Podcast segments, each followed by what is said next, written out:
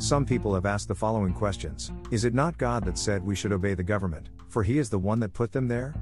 Romans 13:1. Why is taking the COVID 19 vaccine a problem for so many people today? Well, I will answer in the most simplified way, in order to pass on God's message to those willing to listen with an open heart. Yes, God said we should obey the government for he is the one that put them there.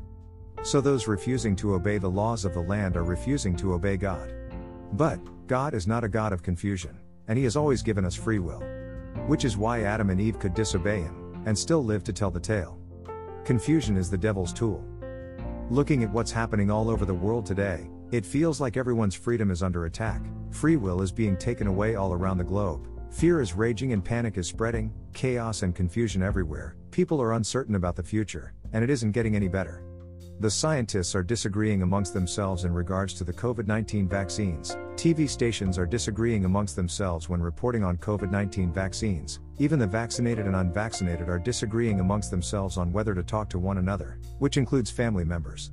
The same Romans 13 says, One debt we should never stop paying for is the debt of love. This applies to everyone, including the government.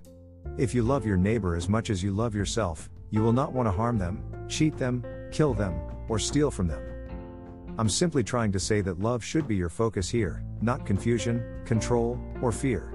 The simple truth is this if it's your time to die, with or without the vaccine, you're going to die.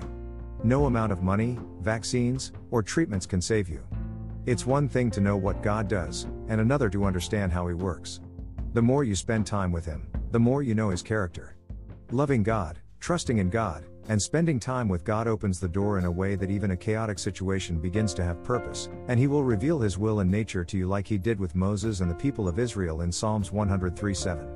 Focus on loving your neighbor, even if they do not love you back. Focus on helping those in need, even if they cannot pay you back.